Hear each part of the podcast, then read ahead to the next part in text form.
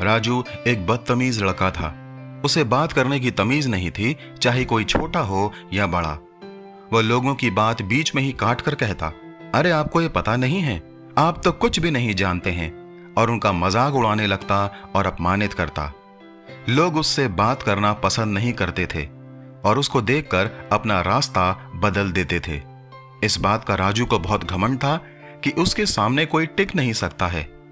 एक बार राजू किसी दूसरे शहर में जाता है और वहाँ पहुंचकर उसको बहुत ज़ोर से भूख लगती है। एक छोटे लड़के से वो पूछता है, खाना कहाँ मिलेगा? तो वो लड़का जवाब देता है, आपको नहीं पता होटल में खाना मिलता है। राजू कहता है, मुझे वहाँ कैसे जाना होगा? लड़का कहता है, आपको अपने पैरों से जाना होगा, और कैसे जाएँगे आप? राजू को अंदर से गुस्सा आ रहा था। उसने कहा मैं पूछ रहा हूँ, उस होटल का रास्ता कहाँ है? उस छोटे लड़के ने देखा कि राजू परेशान हो गया है, तब उसने होटल का रास्ता बता दिया। होटल की ओर जाते हुए राजू यही सोच रहा था कि उसने भी कितने लोगों का मज़ाक उड़ाया है और अपमानित किया है, और उसने उस भावना को खुद महसूस किया और सोचा कि अब से वह किसी का मज़ाक नहीं उड़ाएगा और ना ही किसी को अपमानित करेगा।